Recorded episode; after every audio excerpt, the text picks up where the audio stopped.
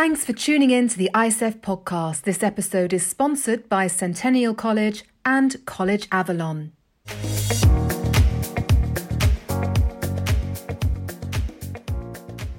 I believe Canada is a great destination, future destination for the any international student who wants to come here. I think in Canada they can find lots of job opportunities when they graduate and they, when they finish their education. And part of our immigration strategy is to look to those uh, students as becoming the new, you know, Canadian uh, future. Canada is very interesting destination for international students, not only because it's a multicultural country, but also because of the good standard of education postgraduate work permit, and then permanent residence. It makes Canada even more of an attractive destination for students to come and study and, and live and eventually thrive in the country. So I think uh, the future is promising for students coming to Canada. This and more in this new episode of the ICEF podcast, your monthly review for education professionals in the international student recruitment industry. Be sure to subscribe via your favourite podcast player and join us for a new episode available every month. Thanks, Lucinda, and welcome back, everyone. My name is Martijn van der Veen, Vice President of Business Development here at ICEF, and this month's episode is recorded live at the ICEF International Education Networking events in Toronto and Montreal. So it probably won't surprise you that our main topic is Canada. Canada as a study destination, a very popular one indeed. We will take a look at all the factors that make Canada, with its three territories and 10 provinces, so unique and appealing for international students. We will also tune in specifically on Quebec due to its unique position as an attractive North American study destination for education in French as well as French language programs.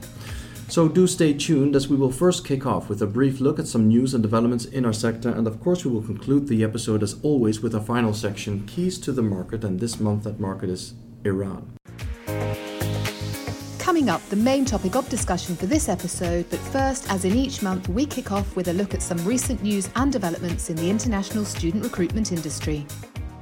Greg, welcome. We're sitting in the same room in Toronto. This is the first time I'm delighted to see you in front of me rather than through a what screen. What a wonderful change. yeah, it's lovely to be here. Thank you. It's a home game for you, Craig. But before we move to Canada, uh, I thought we'd briefly focus on Nigeria. Mm-hmm. Um, I saw that the uh, in Nigeria, most students of course, want to study abroad, but many also need financial aid. I, I thought it was interesting because isn't that the case for every country? You know, it reflects a characteristic of some of the important growth markets in Africa, which is that affordability is a much bigger concern for those students than is the case from other important sending markets in uh, Asia or Latin America, let's say. Perhaps the important bit of context that could be added about Nigeria is that, of course, the oil and gas industry is one of the most important economic sectors in the country. And through that industry, there are large volumes of scholarships that are available for students that are going abroad. And so, students that need financial aid may be able to secure it at home to a greater extent than would often be the case. Right? But the what I found interesting, and the, and the item you're referring to, is based on a survey of just over 4,000 prospective Nigerian students that was done uh, earlier this year. And what I found interesting about it, well, there are a couple of things. One is that in that survey, almost all of the students said they wanted to go abroad to study. So nine in 10 wanted to go abroad to study. But the other thing that went right alongside that, and this honestly, this is the first time I can remember seeing this kind of finding in a, student survey like this, is that more than half said that their preferred mode of study was online. Fully online, blended, or fully online? Just over half mm. said they would prefer mm. to study online. Another 13% said blended, right? So begin online, transition yeah. to on campus study. Mm. That left only about four in 10 that said they wanted to go abroad in a conventional sense and study their entire degree in a different country. That says something about the role of online higher education in addressing markets that have like really high levels of demand, as does Nigeria. And it says something about an important growth market like that has some issues in terms of students moving outside the country. So the ability to fund study abroad, the ability to access foreign exchange, uh, the ability to secure a study permit or study visa, those are all things that may uh, mean that there are some students that would like to study abroad that will not be able to do so in a, in a conventional sense. I understand. Well, Nigeria is, of course, a powerhouse as a source mark for international students, but the powerhouse, one of the two big powerhouses, of course, India. And I read about India simplifying procedures for foreign institution partnerships in an effort to attract foreign students to study in India. I find that a very interesting development because we've discussed it earlier when we talked in the keys to the market. I think it was about Colombia, about countries also uh, trying to get students to come to their country to study. What can you tell me about yeah, this for effort in India? No, I think it's it's very clear that India has ambitions to also be a study, an important study destination within South Asia. The item you're referring to is a recent announcement from the University Grants Commission, which is kind yeah. of the administrative body for higher education in India, uh, basically announcing that Indian students and foreign students alike will now have uh, greater opportunities to participate in twinned programs, in dual degree programs, or joint degree programs administered through universities in India, but also with a foreign partner, right? So, in, under, under this new model, students can take up to 30% of their course credits from a foreign university and have them applied to a joint degree or a twin degree awarded by an Indian institution. It's reflecting, I think, a couple of things. Uh, one is what you referred to earlier, that they have an interest in being a more competitive study destination. It's also reflecting, I think, what we were just talking about, which is that that definition of what is an international yeah. student is not as simply made as it would have been even 10 years ago. You know, we're seeing so many new models emerging in terms of program delivery and how students are being served between in person and online instruction and everything else. And I think that, yeah, that's when I saw that announcement, I thought, well, that's just another example of that. We're seeing these new models that are coming, you know, in leading study destinations and elsewhere, in the case of India, a leading sending market. And we can understand, I think, that these will change the complexion of international education in the decade ahead, right? I feel like we're at a point where we're stepping off into a different kind of future for international education. Yep. And yep. it's going to, 10 years from now, when we look back, I think we'll feel like we're working in a very different kind of context. Let's discuss that in 10 years from now and see yes. where that has went, right? Episode, whatever that is. yeah, yeah. Indeed. Now, talking about Indian students, clearly Canada is very popular with Indian students. Yes. And there are lots of relations with Indian agencies. So let's, uh, let's move to that topic. Let's move to Canada as an important study destination, Indeed. not just for Indians, but for uh, students from all over the world. For the main topic of discussion for this episode. In section one, we look at Canada as a study destination. As announced earlier, our main topic this month is, of course, Canada. And the good thing is that here at ICEF Toronto, we have more than 1,000 delegates, industry professionals, who are all focused on North America and Canada in particular as destination for international students from all corners of the world. So we've taken this opportunity to walk around the conference floor and ask various delegates the question, how do you see the future of Canada as destination for international students? And I'll share some of their answers with you in a minute. But I will also ask that same question to our guests today. And in addition to Craig and myself, I'm pleased to welcome Magda Link, Vice President of Global Sales at ILAC, one of the most awarded English language schools in the world with campuses in Toronto and Vancouver. Welcome, Magda. Thank you, Martin. It's great to be here. Thank you. Joining Magda is Tavi Pather, Associate Vice President International at Saskatchewan Polytechnic, the primary public institution for post secondary technical education and skills training in Saskatchewan. And hi, Tavi. Thanks for joining. Thanks.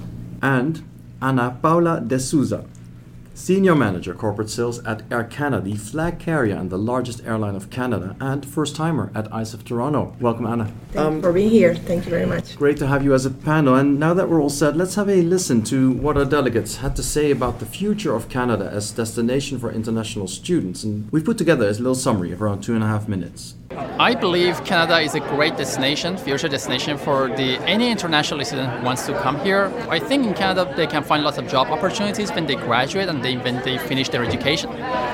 Canada is and will keep being very interesting destination for international students. Not only because it's a multicultural country, but also because of the good standard of education and all the possibilities for students to work postgraduate work permit and then ask for permanent residence. It will still a very good destination. Hi, I'm Steve from InFocus Film School. Um, I guess since the pandemic, there has been a huge increase in international students. Um, they prefer it to other countries. It's a marvelous destination. And I'm seeing more and more people recognize that it's a, a great country to live in, and, and, lots of jobs are available here. So it's an ideal, uh, an ideal solution.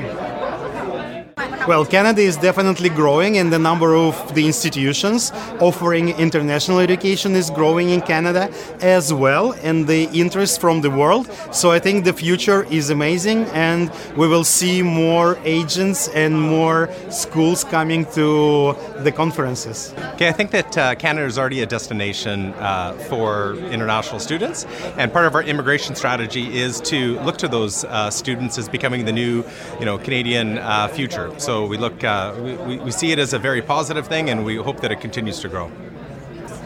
I think Canada will continue to grow uh, and attract students from all across uh, the world and various different educational institutions from K to 12 to post secondary institutions.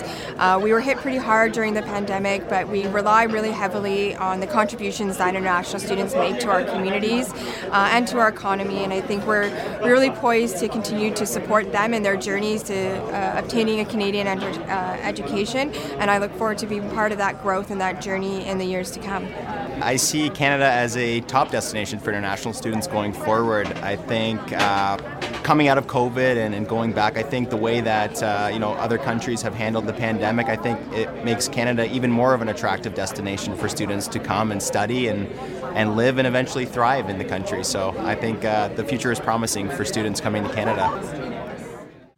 Magda, I'm, I'm sure you'll agree that the outlook here is so positive. Great destination, job opportunities, multicultural country, great standard of education, work opportunities, access to permanent residency, and, and I can go on. Do you share this optimism? Yes, absolutely. And certainly over the last couple of years, um, as someone mentioned, it's been a very challenging time for our industry but it has also allowed many of our organizations to digitize and offer something for students that wasn't necessarily there. We did see an increase of students studying online overnight. We had to move about 2,000 students and, and create an online school. But I think that digitization was probably quite necessary. As a result, we have created a fantastic online platform for students to make it more affordable too. Because if you're coming to Canada, you can take your English language program online. If you have plans to go to one of our pathway partners, or our public-private partnership schools, you don't have to spend that time you're studying online. Here in Canada, you can't work. If you're bringing your family, that's quite costly for anyone. So students were able to do the Pathways program online and then come here directly and enter colleges or universities. And really, that has seen tremendous growth. Uh, I think our pathway partners, Tevi, you're one of them. That I'm pleased was, to be one. Yes, exactly. It's been really wonderful because the pathway uh, partners recognize the online language learning. But you know, I mean, Canada is a fantastic place. We, we know that, right? It's a wonderful place to be. It's a very welcoming place, and our government has done incredible things uh, during COVID to help us survive and mm-hmm. thrive, mm. and you know, sort of give our partners around the world life jackets to yeah. continue, right? So that shift to online is not unique for Canada, but there are many other aspects of Canada that make the country so unique and attractive for Absolutely. international students. What are some of those aspects, Tevi? You know, just listening to the recordings and everyone alluded to the future. Yeah. Canada is still growing, and uh, the latest census suggested we grew by about a million in the last five years. But what's very important to note is that we have sort of an inverse growth in terms of most of the people above 60s are growing we, we, we have a shortfall in terms of young people. Mm-hmm. And the young people who come to Canada have a bright future. And I think they are going to be part of a rebuilding exercise in terms of decolonization and supporting indigenous people to gain their rightful place at the table. So it's an exciting future. Uh, and I think when I see young people who come with their families, that's the mm-hmm. future that they're bringing mm-hmm. to this country. Yeah. And we welcome that. Yeah. Well, I think we agree that that future is indeed exciting. But if you let's say compare Canada to the UK or to the United States or to Australia, of course, all great destinations. I'm sure we all agree. But what is it that makes Canada so special and attractive? Anna. Yeah, definitely I can uh, jump here. What I heard, you know, I think it's pretty much everything. Great country, the quality of the education, the quality of the life here. I think this is why Canada becomes such a the currents too. Sometimes, yeah. not all the time, but most of the time helps.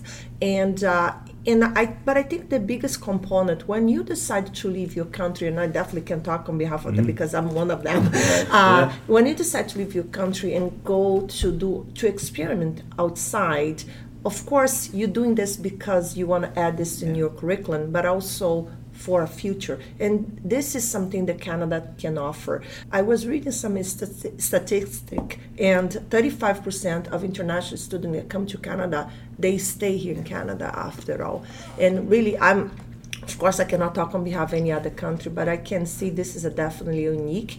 And they not only they come and can stay, there is a possibility to stay. They feel welcome here. Exactly what Tab was mentioned that we are open for that, you know, and there is opportunity yeah. here. This is why Canada it's so so special when we when we talk about international students come here to trying to discover the country and maybe that become their home. And this is why I think Canada is very very special. Excellent point. Can I just jump in and just say, I can think of no country that has aligned its growth to international students mm-hmm. uh, in, in terms of its economy, its labor force, uh, and its future. Other countries allude to it, but we've made that very explicit. And I think that's the one welcome doormat you always want to see. That if I graduate here, what's the potential? You know, you, you have the potential to have a work permit, you have a potential migra- migration path. And like many Canadians, you can live in one place, holiday in your home country, and nobody cares about it you that's that's the welcoming nature of Canada. Yeah. It's definitely a win-win. You yeah. know, yeah. when you come here to do any type of uh, uh, study program, it's a win-win. You can go home with a, a, different experience, with a different degree, or you can stay here. And again, there is nothing to lose. And I think this is what uh, makes Canada so special. I think Canada is overall very welcoming to international students. Oh, and Craig, you, mm-hmm. you publish lots of articles on many study destinations. Then that of course, you're a Canadian yourself, right? What are some of the concrete advantages for international students compared to other countries in terms of visa applications, job opportunities, I don't know, cost of living, uh, mm-hmm. access to accommodation, the quality of, of, education, some of those factors? I think it's all the points that we're talking about here. And the, excuse me, the, um, when you listen to those clips, like the themes that come through are like looking to the future, growth, opportunities after study, right? As Tevi is explaining, I think those are the key points that, that make uh, you know quality of education, affordability, safety, welcoming society. Those are your baseline items for uh, for you know a, uh, a competitive study destination.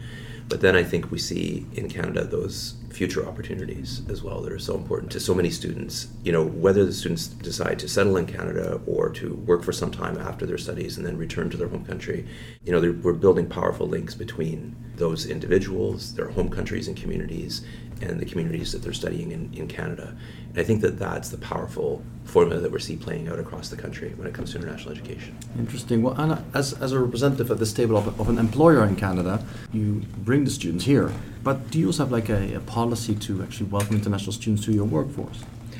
Yes, definitely. Yeah, we do have a, an amazing program that, and actually, we have one student now in our office in Montreal that is an international student. But there is also, and of course, I cannot disclose too much now, but there is a program that we are uh, working with uh, uh, with the government that we you you will allow to international students can come here and they can do a temporary work, mm-hmm. not even talk about like a long like coming here for post secondary. Even when you're coming for a short period, you can take home the experience. And of course, Air Canada, as uh, we are always uh, hunting for new employees mm-hmm. and new blood, and mm-hmm. uh, of course we're going to be part of that, and we're welcoming any uh, anyone that wants to apply. Even internally, we have like a summer program, mm, and pretty much I can tell you half of the Air Canada employees they start as a summer uh, student, and then they never they yeah. they never leave the, the, the industry because it's so uh, it's such a passion industry. But this is pretty much how I have to tell you how everybody started at Air Canada. Yeah, and I'd like to add that for us, our students are often our biggest resource of employees later on because not only you're an employer yourself as well, of course. Exactly. Yeah, yeah, yes. Only, so yeah, we have students yeah. who decide to come here maybe for a month. They come to Canada, they absolutely fall in love with it. They go off to a college, uh, they get their PGWP, and they come back to us to, to work with us. And what a wonderful experience then to, to travel around the world and speak to students through their own experiences. I mean, we have a number of members here today who have gone through that path, mm. right? So it's really sort of the experience of, of Canada. That's yeah. what it is, right? It's, it's sort of, we say the American dream, but actually it's probably the Canadian dream. Yeah. Canadian yeah. dream, that's very true. And that dream is, uh, I believe, very much powered by the hard work and partnerships with the agencies around Absolutely. the world. I believe, Craig, that the use of agencies in Canada is relatively high compared to other major study destinations. What is the reason behind that? It's a great question, actually, uh, and it's true that if, as you go around from destination to destination, you'll see that sort of the level of educator agent engagement varies, or perhaps it has a different uh, quality from, from country to country. Canadian institutions, I would say there probably are very few institutions and schools in Canada that are not working with agents yeah. in some capacity. Yeah. And the it probably harks back to I think just culturally there's been an openness to to engaging with agents. I think that many Canadian educators recognize agents as important partners, but also kind of an important extension of the support services that many uh, work so hard to provide for students when they're in Canada. When you go back a little bit into history, like even the last 20 years or so, like Canada now is one of the top, comfortably one of the top four study destinations in the world. There used to be much more distance between Canada as a study mm-hmm. destination and other leading, uh, other global leaders like the U.S. and the U.K. in particular. And so I think probably there was that's part of the culture of the industry in Canada is a feeling that you're you're catching up a little bit, right? You're trying yeah. to get you're trying to get into the marketplace, and so that I think has probably opened the door to a more uh, enthusiastic engagement with agents on the part of Canadian educators. Is Canada catching up? If I, if I could just add to some of your comments there, just to yeah. recognize the primacy of the agent in the work we do. Like you said, 20 years ago, nobody mentioned agents. Now, one of the job titles I have is Agents Relations Specialist primary uh, contact for agents. Mm-hmm. The manager is international enrollment and agent relations. Mm-hmm. So we recognize the value that an agent relationship brings to the work we do, and uh, I want we want to support them in every way we can mm-hmm. to ensure that their work is made easy. What if I find interesting, so we're talking about Canada, but I'm from Holland. You know, it's probably would be the smallest province of this country. Canada is yeah. ten provinces, and each province is already bigger than any European country, I believe. Three territories. How do these territories and, and provinces compare to each other? Are they all that appealing as well, or is there some some major differences in, in popularity between cities, provinces, territories? Certainly, Magda. a very good question. I think, you know, in the past we've always looked at Toronto and Vancouver as mm-hmm. the key destinations, but um, Saskatchewan. Yes, the Saskatchewan. Yeah. I'd like to add to that in a few minutes. we'll get to you. But, but, but we, we know certainly that the East Coast has been incredibly popular. The government has been forward with, with quite a lot of different initiatives. Uh, but I think, you know, Canada has really opened up now. Quebec. Look at the affordability in Quebec; it's absolutely fantastic. So many yeah, students. We're talking about right? Quebec, uh, Quebec after this section, indeed. Yeah, yeah which uh, yeah. so I think students are seeing Canada more than just Toronto and Vancouver. Now Calgary, what a fantastic destination! Huge for the Colombian population. Students are coming in; they're going to universities, and, and really adding so much uh, diversity into the cities, which is what Canada is all about. Yeah, uh, Tevi, you, you, probably, I mean, you're yeah, yeah. You know, having worked in British Columbia for most of my post secondary career and now moving to the province of Saskatchewan, it's like an outsider looking in. And I'm just amazed at the opportunities that what I perceive to be sort of this hidden province in the middle of nowhere, it has amazing opportunities for students in terms of, well, first of all, low cost. Mm-hmm. The rent is like fifty percent less than what you would pay in a major city, in yep. the, you know. And there's housing available. And there's and housing available. availability. I should have a look. and, and, and, this work. I mean, wow. the government uh, the provincial government has hinged its uh, growth plan to migration mm-hmm. via international students. Yeah. So, you know, and people recognize that value. So, what, you know, if you're going to go look for a place where you can find affordable accommodation, a welcoming environment, and I'm not going to talk about the cold because it's a non-issue for me at this point in mm-hmm. time, but it's not it's, it's it's a wonderful place to, to live. What's interesting is that you no longer need to live where you work. So exactly. would that add to the popularity of the more remote places? Because technically, uh, as a digital nomad, you could just stay in. Uh, well, I'm just trying to think of a city in Canada that's remote, but you're probably better at finding one. But uh, in any city somewhere far away, that which is like a four-hour drive or ten-hour drive away, mm-hmm. that these places now also become more appealing, and therefore some big more success opportunities for the education institutions in I these remote places. Correct? I think that mm-hmm. definitely influences yeah. people's yeah. choices, yeah. and and nowadays something that you hear about more is even just in a student context, like students studying in one city and doing like a virtual internship with an employer in another yeah. city, mm-hmm. right? So even if you have a more yeah. specialized field and, and you want to be in a larger marketplace, you can do that yeah. virtually, right? So it's you think about the population base of Canada, never mind international students, how international students are distributed, but I mean, the vast majority of the Canadian population is found within, you know, what is it, 100 miles of the U.S. border, Yeah. Yeah. basically, Yeah. and especially concentrated in the cities, right? So Mhm. Vancouver, Calgary, Edmonton, Toronto, Montreal, right? Mhm. Mhm. That uh, those account for a large percentage of the total population in Canada. So we shouldn't be surprised that international student enrollments are similarly Mhm. concentrated in those locations. But I think that um, smaller cities and communities have much to offer international students. I started my career in international education recruiting for a language school in Halifax. And I remember going to education fairs and putting up a banner behind the table, and all it said on the banner was, Where in the world is Halifax? Because nobody had ever heard of it at that point. And uh, certainly We're nobody just assuming Korea. our audience knows where Halifax. Yeah, it's a, it's a beautiful Beautiful. city on the uh, on yeah. the east coast of Canada. Fastest Yeah. growing cities in Canada. Is it? Oh, there Oh, I didn't know It that. is. Good fact. Go Halifax. I think that only goes to show that you can very successfully build international student Mhm. programs Mhm. outside of the major centers in Canada as well. Just wanted to, to add, sorry, uh, my colleague Carolyn Bursa, who's not here, obviously, she's our Pathways Director, Partnerships, and every day she's essentially saying how much, uh, because we've got partnerships across the whole country with, I think, 80 universities and colleges where we send students to those uh, institutions, and more and more students are asking from all over the world to go into the smaller cities, Mhm. East Coast, and and, and, and again, it's the affordability factor, Yeah. perhaps less Employability. employability. Yeah. So I was going to Yeah. say maybe that that sort of is, is less Safety. competitive, Yeah. safety, Mental health, yeah. and then of course some immigration policies that Mm. are that Yeah. are yes. So and we we are seeing that with our student population that's choosing.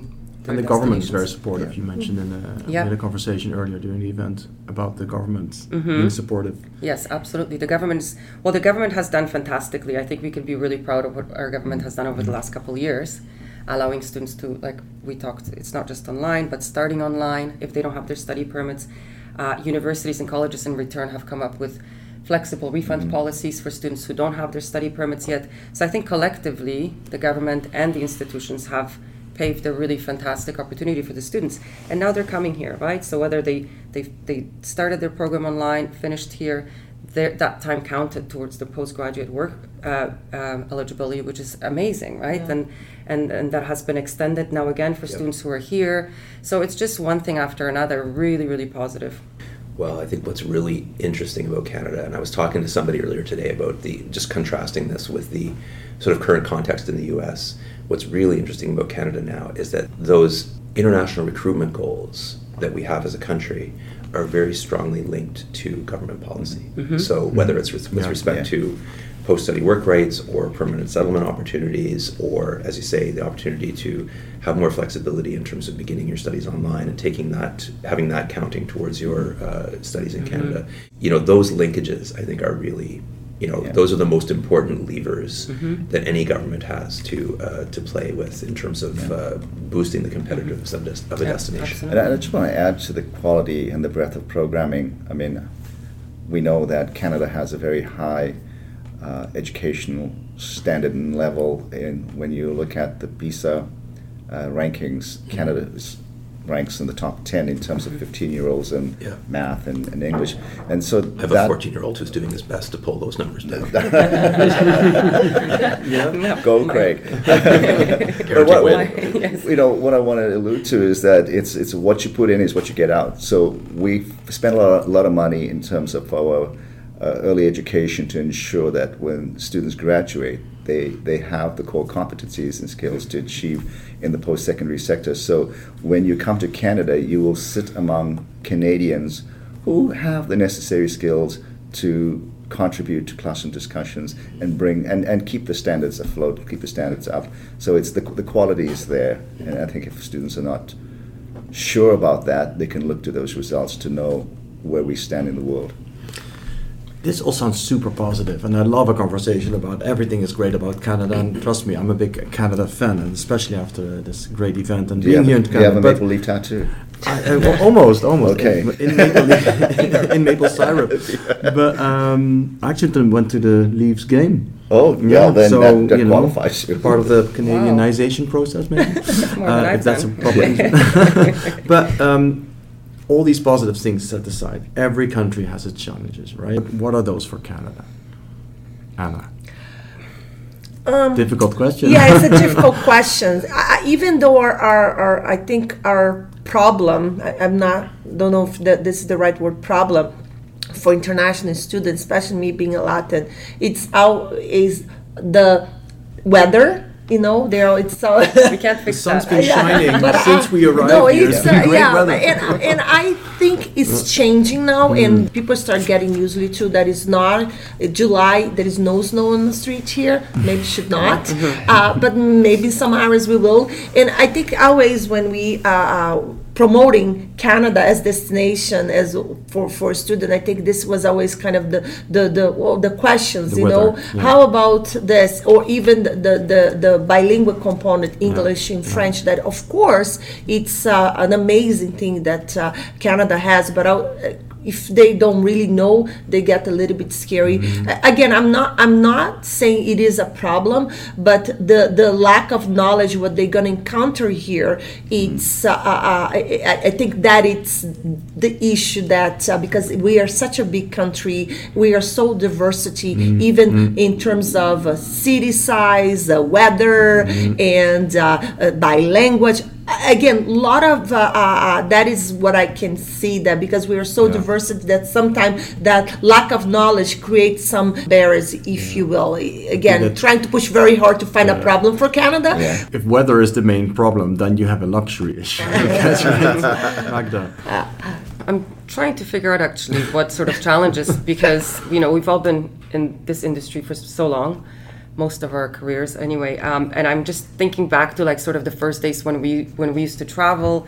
And we would go to Russia as an example. That was our, you know, that was one of our And big delayed Air destinations. Canada flights. Y- y- and our luggage was lost. do not do that I'm kidding. I can cut this out, Anna. no don't worry don't worry Pretty sure that was correct. yeah or then was a gta problem that they're on strike now oh. we did not get our passage out of that uh, uh. But it was kind of more about putting Canada on the map at that time, I oh, think. really? 20 something years ago, we would go places and people would say Canada, and, and really, like you're talking about sort of that misconception Yeah. of whether the bears, that this. And, and, and I think we did, all of us collectively did so much work around that. I mean, tens, hundreds of thousands of millions of air miles. Uh, you know, to, to, to get to, to those destinations and really talk about Canada and its opportunities. I think we've done a pretty good job over the last 20 years, where you said we're in the top four now. So when I think about challenges, of course, every country will have their own challenges. We have longer visa processing time right now, but that's due to you know sort of pent up demand, what's happening in, in, in Ukraine, resource. right? Like we've got sort of our government has deployed Yeah. a lot of resources to that, which is a positive thing. So I think we you know we just have to be patient with those types of things. There's not much we can do to um, uh, to influence, but I, I would say perhaps that is is one of the things. Support the challenge that, that's been highlighted around immigrant visa processing times. Right. But I think about it this way. When you walk by a restaurant and you see it's empty, you walk away. You go and stand in line for the f- ah. restaurants that's full. So it's a popular place. So we have high demand. There's, mm-hmm. you know, there's no Yeah. doubt about it. People want to come here. People want to come and raise their families here. So it's sort of, you know, putting a little stress on our immigration system, but the government recognizes that, and they're putting more money into it and prioritizing international students. So I, I think yes, it's going to be a little longer than what you would see if you were to go to New Zealand, uh, for example, but. I think it might well be worth the extra few weeks of wait that you might experience. But we're all working to support the, the change to ensure that we have a faster processing uh, times of visas. And it's of course it's very important that students that come to Canada are well prepared, that they know what is Canada like, what's the culture like, what are the cities like, what's the, the, the public transit transit like, all these things. So that only emphasizes the very important role that agencies play, of course, as your partners to recruit students for Canada, not just for your enrollments, but also to prepare them for what, what they can expect in this uh, beautiful country. Well, thank you very much. Anna, Magda, and Tevi for your uh, valuable contributions and insights. We'll uh, let you go back to your business meetings as Craig and I proceed this episode with a closer look at the unique position of Canada's French speaking province, Quebec. Coming up is section two of the main topic, where we zoom in on the province of Quebec after a brief message from our first sponsor, Centennial College. And for this sponsored section, I'm here with Craig Stephenson, president of Centennial College, who just held a very energized speech in front of the entire ICEF Toronto audience. Thank you for that, Craig. It was really great to hear you speak so passionately about Centennial and about Canada. Talking about Canada, why do you think, Craig, that Canada is the number one choice for international students? Thank you for the compliment. And thank you for the question because I was an international student twice myself. And I have to say that I think and I know that students are drawn to Canada because it is an open, accepting, and inclusive society, one that's conducive to professional growth. And if you look at the academic sector, they offer, and I've worked in three countries in seven post secondary institutions, and I really believe that Which Canada, countries were they? Uh, it was the US, Yeah. the UK, and now Canada. Right. And, and I believe that the Canadian institutions offer an unparalleled academic experience at affordable prices and a quality student experience as well, but as part of that. And if you look at the colleges in particular, our students participate in hands on learning, co ops, internships that allow them to work in their field during their studies and when they graduate. And at Centennial, our interactive, world class curriculum focuses on innovation, skills development, and job readiness. Centennial College graduates are globally competent, certified, prepared, and empowered to work and to lead. You can't but Yeah, be no, excited fantastic. I- about it. Yeah, no, I, I can I can feel your passion, and I'm sure our listeners can can as well. Especially Craig, you you yourself are from the north of England. You Yes. so passionately about Canada. Yes. That's interesting. Now, of course, Canada, North England, the whole world comes out of pandemic. We've been through a very difficult situation as an industry. Now we're coming out of it. What do you think are some of the trends in higher education post COVID? Such an important point because this is probably two of the most disruptive years Yeah. in the in, in the last 50 perhaps in the higher education setting.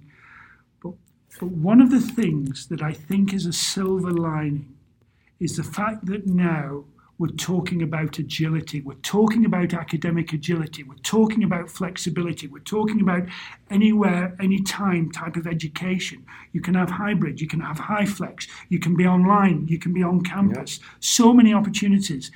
Pre COVID, Centennial had one online program. Now we have 44, 14 more in the hopper. That is a strong story to tell. That's where it's going. We've got micro credentials now that are coming in to upskill and reskill students for emerging careers and, and promotions and three year degrees. The Ontario college system has just been given the authority Yeah, to offer three year Yeah, degrees. yeah. So many opportunities on the horizon. It's an exciting time to be working in higher education. It's an exciting time to be a student in higher education. So, Craig, Centennial obviously came out of this pandemic stronger and with a bright future ahead. Now, if agencies or uh, or other organizations would like to work with Centennial, how can they contact you? Well, I'm glad you raised that because agents are a, play a critical role. Without agents, we really wouldn't be where we are today. And we want to work with agents who believe, like we do, in ethical internationalization and want to work in partnership to get those connections right and to really bring to the fore the dreams and aspirations of international students. So we're eager to work with agents as well, and we've got an international education department and with offices overseas as well as our main offices in, in uh, at Centennial at, uh, in East uh, Scarborough, East Toronto. And please, we're on the web. We're easy to, to track down. Right. And if you want to be in contact, please contact Virginia Macchiavello, who is the Associate Vice President of International Education and has worked with the college for a number of years and has worked with many agents. Wonderful. Virginia Macchiavello sounds like a difficult name to write. So if you want, you can email us at podcast at icef.com and we'll put you in contact. And now for section two of our main topic, where we focus on Canada as a study destination, we zoom in on the province of Quebec.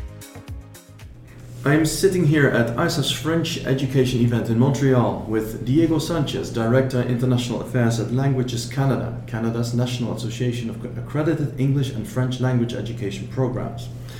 Martin Houde, Director of Collège Avalon, and George Coury, Principal Advisor for Opulence Education Group, parent company of Collège Avalon, and together we're going to briefly zoom in on Canada's French-speaking province, Quebec. Monsieur, soyez là. Bienvenue. Thanks for joining the ICEF podcast.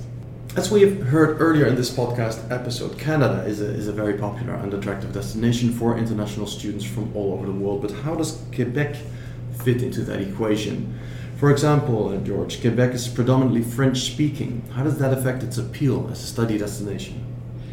Well, Quebec has always been the best kept secret for of Canada. Uh, international students always went to Ontario, British Columbia, Alberta, and recently there's a resurgence of interest in Quebec. Uh, partly because of its quality education, there are first class uh, education establishment in Quebec. You hear a lot internationally about McGill and Concordia and Polytechnique and so on. But there are lots of uh, higher education institutions that are recognized for their high quality education. Uh, the French aspect is important. We're seeing that a lot more interest in international students wanting to learn French, wanting to be bilingual. And for Canada, as we know, it's a huge advantage, particularly in Quebec. Right. It's a bit the best of both worlds, I guess. Any international students who want to study English or in English can come to Quebec because it's bilingual. And if they want to study French or in French, can also come to Quebec. Do you see those numbers rise as well, um, Diego, just like George explained just now?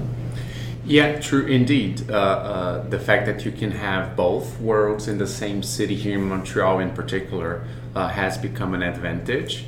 And obviously, after students graduate, their likelihood of finding a good job and well paying job, be it in Canada or elsewhere, are much higher, right? Uh, the Canadian government, for instance, is always looking for bilingual individuals, and students who come here to Quebec will always have that at the very end. So for sure. And as uh, George mentioned, has always been a, a, hidden gem, Quebec as a whole, but in particular Montreal. But more and more people are coming here. You can see the city is very lively. You have more and more international flights coming into uh, Montreal, and it's part of the reason for that is obviously international students flooding our schools. Well, let's unhide that, that hidden gem. Let's share with our audience some of its, its uh, characteristics. Uh, what are some of those other characteristics, uh, George, of Quebec that make the province so unique now? Yeah, there are many reasons why uh, Montreal has been ranked number one as a destination for international students. And that's part of the QS uh, survey that they do on a regular basis. So, number one in North America, certainly, and number six around the world. So, the, there are many reasons for that. One is the environment that the students are living in it's a multicultural, multilingual environment. Uh, there are lots of attractions, so the city is exciting as a destination for students. Um, secondly, Montreal has always welcomed uh, students. You walk in the streets of Montreal, and just around where we are right now, where uh, ICEF uh, event was, you walk around and you see a lot of students from McGill around, going around. They all seem happy. They all seem excited about being in the city. Uh, the, the quality of education we mentioned that uh, the campus life is is good. Many multicultural opportunities there to to meet people from all around the world. And the Quebec experience is different than uh, than any other experience in Canada. So even if you've studied in other parts of Canada you come to Quebec you get that aspect that is uh, that is very exciting for students. Diego, when I hear all this, you, you actually represent an organization that runs schools all across Canada. Do you have done any research into why these students choose the different provinces, perhaps, and how Quebec is then uh, different from the other provinces?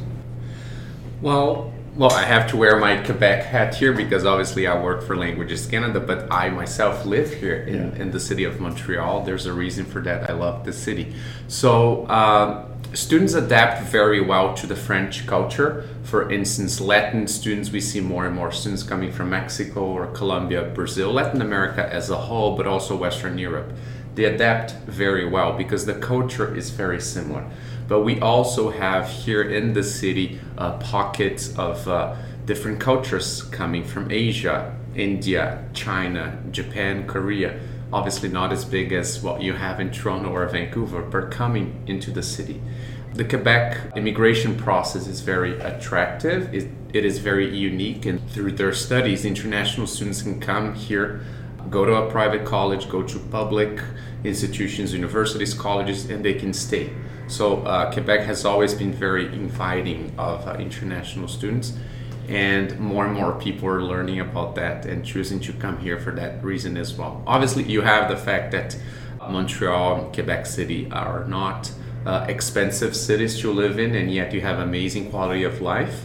You see more and more people coming here not only international students but people who are from Toronto or, or, Vancouver that choose to come and move. So Canadians moving to the city as well, again contributing to a, a very interesting and, and growing uh, environment. So lots of options here, obviously, and uh, students are welcome. There are spots available. They can come to different uh, institutions. There are places to live. Again, accommodation in Canada is slightly becoming an issue. We are a victim of our own success, but uh, in Quebec, we still have options. So, yeah. Still have options, still room for growth. And where should that growth be coming from? You've got, you've got your traditional source countries, I imagine uh, uh, French speaking African countries, you said the, the culture similarity with Latin American countries, a rise of students from, from Asia. Where do most future students come from to Quebec, would you expect, George?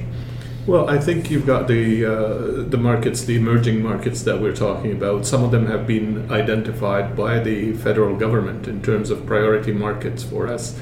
Uh, these are untapped markets. Uh, some are still in Asia, Southeast Asia. Uh, we we know about Philippines and uh, and Vietnam as being prime markets, uh, but there are other smaller opportunities there. Also in South America and Latin America. Uh, we hear a lot about Colombia and Brazil, but then we're finding now that there are countries from Chile, Ecuador that are that are growing in, in importance. And then uh, you've got the uh, the Middle East, North Africa, uh, Eastern Europe, uh, that are growing also. So we see that uh, developing over time, and everybody's looking for diversification of their campus to have that campus life that yeah. is uh, that is sought after by international students. That mix of cultures and so on. Truly. Diego mentioned the affordability. That's a huge uh, advantage also for Quebec. And because uh, places like Ontario and BC are getting full, and you know the the students are finding that they cannot BC uh, is British Columbia? Yeah, yeah. British yeah. Columbia, exactly. So, uh, in order for you to get into a program in, in, uh, in those uh, provinces now, you have to wait a long time because it's full now for September, for January, and so on. So, the places are open here. Uh, we, we, it's a very welcoming environment. I can tell, I can tell. I've experienced that myself. And um, how active is the government in terms of international education? Do organizations like Quebec International, Montréal International provide support in the promotion of Quebec to international students specifically? Yeah, I think they, they play a major role in the promotion of, of Quebec. Uh, organizations like Quebec International or Montreal International, while they're promoting the city itself of Quebec or, or Montreal, they touch over. Right, so the, the, you've got the province Quebec and then there's Quebec City, right? That's right. Yeah and then Montreal is the largest city. That's correct. And the Quebec government is in events, uh, larger international events, uh, as promoting the province as a whole. Uh, whereas the Quebec International and Montreal International focus on the cities. So between the three uh, organization and, and the uh, to do organization and the government and some of the associations, uh, Quebec is, is getting promoted as a destination of choice. And if I can add to that, obviously, Languages Canada, we do help to uh, represent not only uh, uh, Quebec but the whole country. We recently brought a group of uh, 35 uh, Mexican agents to Quebec City, and we're going to be doing something similar with Colombian agents. We're bringing them here to Montreal because obviously having them here it helps. Nothing best Uh, to have someone outside of the country to promote your province or destination then have them come and experience firsthand, right? And how can you not fall in love with Montreal, Quebec? It's very easy. So for them going back, promoting the city, promoting the province, but also our institutions, it's so much easier. So that's that's a lot uh, uh, to be done out there, and Languages Canada has been contributing to that as well, for sure. Yeah, yeah no, of course, I think the growth of the number of students in, in Quebec is, of course, largely due also to the great relationships that exist with student recruitment agencies in all these regions and countries that uh, were just discussed and mentioned. Um, I hope you have met with uh, with a good number of agencies over the past two days here at uh, ICEF French Education in Montreal, and I wish you lots of success in the further promotion of Quebec as a study destination. Thank you very Thank much. you. Thank you. Coming up, our final section Keys to the Market with a focus on Iran. But first, here is a brief message from our second sponsor, College Avalon. Martin, Collège Avalon launched in 1995 in Quebec City and now new campus in Montreal. What else can you tell us about uh, Collège Avalon? Yeah, Collège Avalon have two campuses. That's what you said right now in Quebec City and Montreal. Where we can give course in French and English, both languages, and with part of Languages Canada since last November. So it's a very big thing for us to be part of Languages Canada because after that, the student can start with us, have difficulty with the languages, and go on the, a regular program, two years program, something like that. So Montreal, we can have those programs in French, English, both of them. They can choose. The student can choose all one of the, the other. And Quebec City just French, that's for sure, because Quebec City is a very French city. Not a lot of person, people over there speaking English, so that's why it's only in French. But Montreal, it's a brand new campus. We opened in that campus two years ago, just before uh, COVID. And uh, right now we're situated downtown Montreal, so it's five minute walk from uh, metro station. Okay, and um, so we have three programs right now in Montreal. Two programs 24 months, and the other program is 15 months. So the student, when they come to Quebec, that's for sure, they can apply for PGWP, and uh, so they can stay in Canada for three years after that.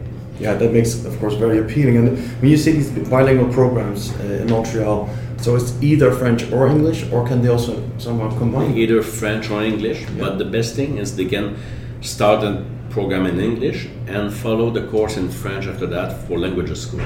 Right, right. So that, that's the best thing. Yeah. And if the student can do that, it's going to be easy to, for them to apply for a job in Montreal or Quebec City after that. Right. Because the most important thing in Montreal, you need to speak French a little bit. Yeah. At least to work. Un petit peu. Yeah. Un petit peu beaucoup.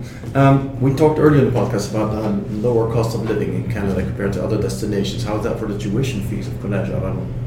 Tuition fees uh, at Collège Avalon for international students around twenty-four thousand dollar for two-year program, and seventeen thousand dollar for fifteen months program. Canadian dollars. Great. Canadian dollars. For anyone who wants to receive more information about Collège Avalon, please go visit collegeavalon.com and you can also send an email to info at collegeavalon.com. And just to be clear, Collège Avalon, C O L L E G E. Avalon is A V A L O N. Thank you very much, uh, Martin. Thank you. And now, in the final section of this episode, we look at keys to the market. And this month, we focus on Iran.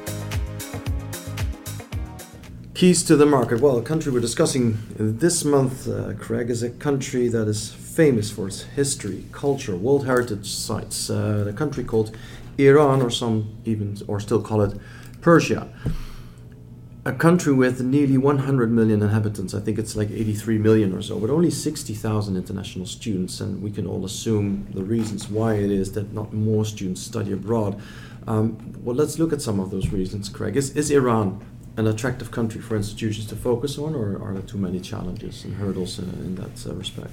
Well, no, I think it really is actually. It's it's a it, it, in some respects it's one of the one of the really important growth markets uh, in terms of emerging markets for, for student recruitment. Um, but that has a couple of distinct characteristics. One is that uh, the demand in, among Iranian students is very heavily weighted to postgraduate studies, to master's and doctorate level study, and uh, for the simple reason that there's a significant like demand supply gap in the Iranian higher education system in that respect. Some of the statistics that I've seen suggest that less than 10% of the Iranian students that apply to domestic institutions for postgraduate studies gain you know, admission. Yeah. Oh. So it's uh, so so what I mean to say is Iranian students applying to Iranian universities. Yeah, yeah, yeah. And so there are literally hundreds of thousands that cannot get university spaces in Iran. They need to go abroad.